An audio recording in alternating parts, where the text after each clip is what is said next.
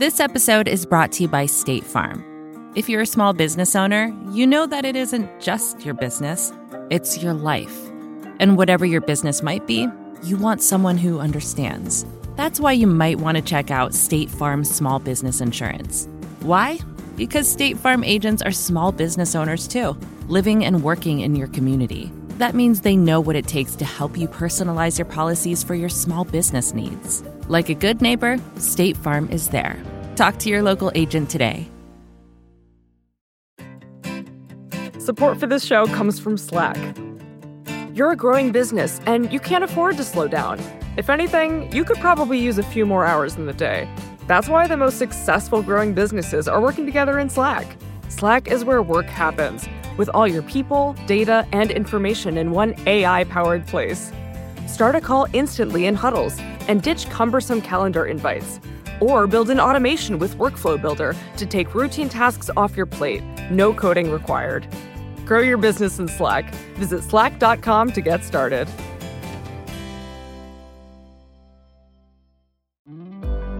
I'm Scott Galloway, and this is No Mercy, No Malice.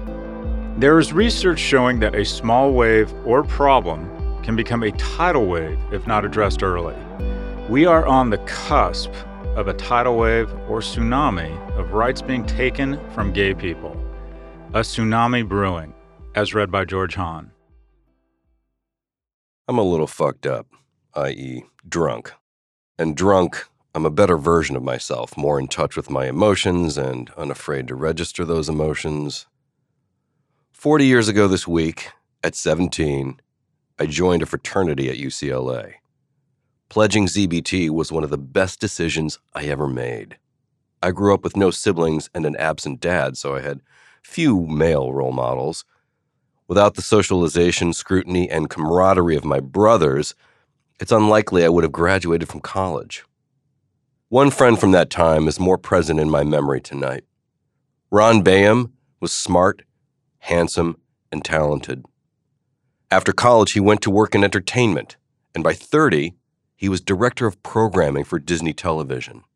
Three years after, ill from AIDS, he called several people to make amends before ingesting several dozen Valium mixed into a large glass of vodka. In the late 90s, America's view of AIDS deaths among gay men was roughly that's a tragedy, but you kind of had it coming. Only people who contracted the virus from a blood transfusion or heterosexual sex were the legitimate victims. There's an interesting discourse in social media regarding the importance of addressing issues early, before they can become a real shitstorm. We Democrats ignored the chipping away of women's rights over the past 20 years only to have the unthinkable happen. It's likely going to take years, decades even, to get the moral compass of the U.S. back on its axis. The steady erosion of gay rights is accelerating into a second tsunami.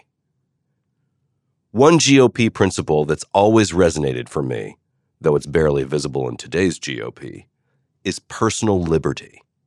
Opting for the individual, making your own decisions about how you want to live your life. Paramount, the right to pursue life. Next, liberty. It's unfathomable to imagine, in my view, a society dictating whom we can love and who can love us back. New laws in states all over the Union, couched in false flag concerns about school curricula or swim meets, amount to nothing but a gross assault on what it means to be American and a violation of our sacred right to liberty. If advocating for fraternities and gay rights in subsequent paragraphs sounds inconsistent, you can take comfort in knowing that the world is not cable TV news. Society, people, and life are more nuanced and complex. Anyway, I wrote this in 2017, which means 97% of you have not seen it. Tom Petty's passing hit me as much as any death of a celebrity since Robin Williams. While we don't know celebrities, they can transport us back to a time in our life we usually feel good about. Death is not airbrushed or shot in a soft light, so we see them as more human empathize, and register our own mortality. Tom Petty takes me back to freshman year at UCLA. As a fraternity pledge, I was thrust into a four man, 300 square foot room in the fraternity with my brothers, i.e., total strangers. Gary was a big kid from Seattle who rode in high school and wore expensive polo shirts. He drove a new Accord and was more ambitious than us at an earlier age. Senior year, he essentially stopped going to class so he could work full time at a real estate firm. He traded smoking a shit ton of pot and watching Planet of the Apes with friends during the day for the chance to get a nine month professional jump on us. The rest of us opted to spend 60 versus 61 years working and experience a year with Charlton Heston, cannabis, and each other. Take your sticking paws off me, you damn dirty ape! So worth it. Pat was from a farm in Visalia. He was also the most creative and likable person any of us had ever met. He was hilarious and outrageous, writing songs and scripts and then having us sing and read them, usually very high. Pat and I bonded as, unlike most of our brothers, our families were not affluent. We were always broke. Always. Craig was from the valley and had a nice innocence about him. He was artistic and constantly doodling, and soon he was designing all the shirts and swag for social events.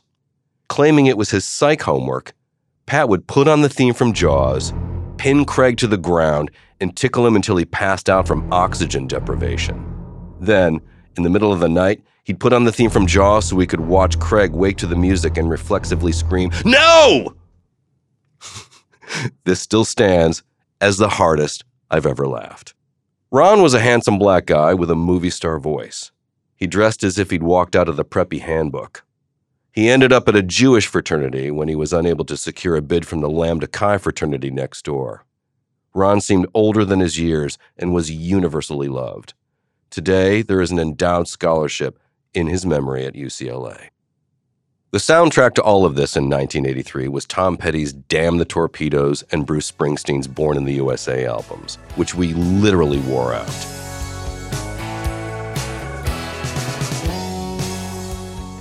Hearing of Tom Petty's death took me back to freshman year, and a bunch of us started a group text around the shock of his passing. I was reminded of Ron's death by his absence.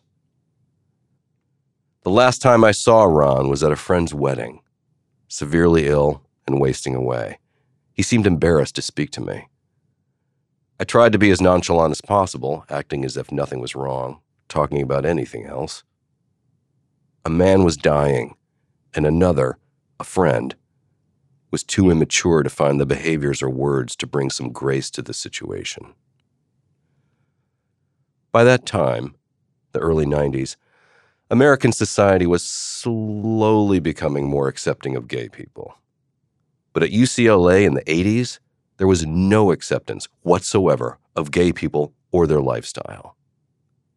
I couldn't have named a single gay person at UCLA, though several of my good friends, unbeknownst to me, were gay. My closest friend, the godfather to my youngest son, and the CEO of my first firm, all of them friends from college and grad school all gay. So much about who we are and the lives we get to live is a function of where and when we are born, out of our control.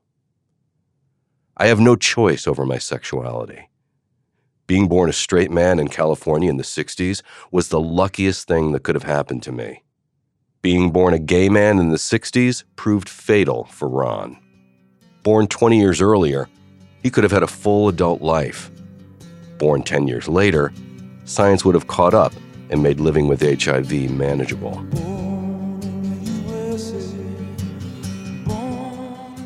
Most of us have had the chance to do the things we dreamt of in college. Many of those things, achieving material items, having exotic experiences, finding relevance, have been meaningful. But as you get older, the relationships you have with people you love and who love you overwhelm everything else in your life. It's not something easily explained to a young person, and unlike most things, we get better at love as we get older. At a minimum, we appreciate it more. Ron was more talented and likable than any of us, but he was robbed of the time to achieve much more. I heard about Tom Petty and was sad and nostalgic. I remember Ron and I'm just sad. very sad.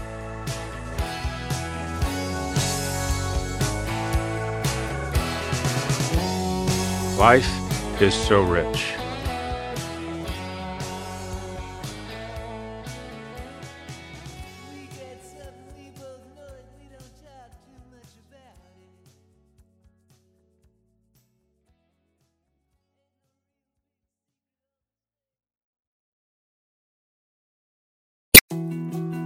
More to dos, less time, and an infinite number of tools to keep track of. Sometimes doing business has never felt harder, but you don't need a miracle to hit your goals. You can just use HubSpot because their all in one customer platform can make growing your business infinitely easier. Imagine this high quality leads, fast closing deals, wildly happy customers, and more benchmark breaking quarters. It's not a miracle, it's HubSpot. Visit HubSpot.com to get started today.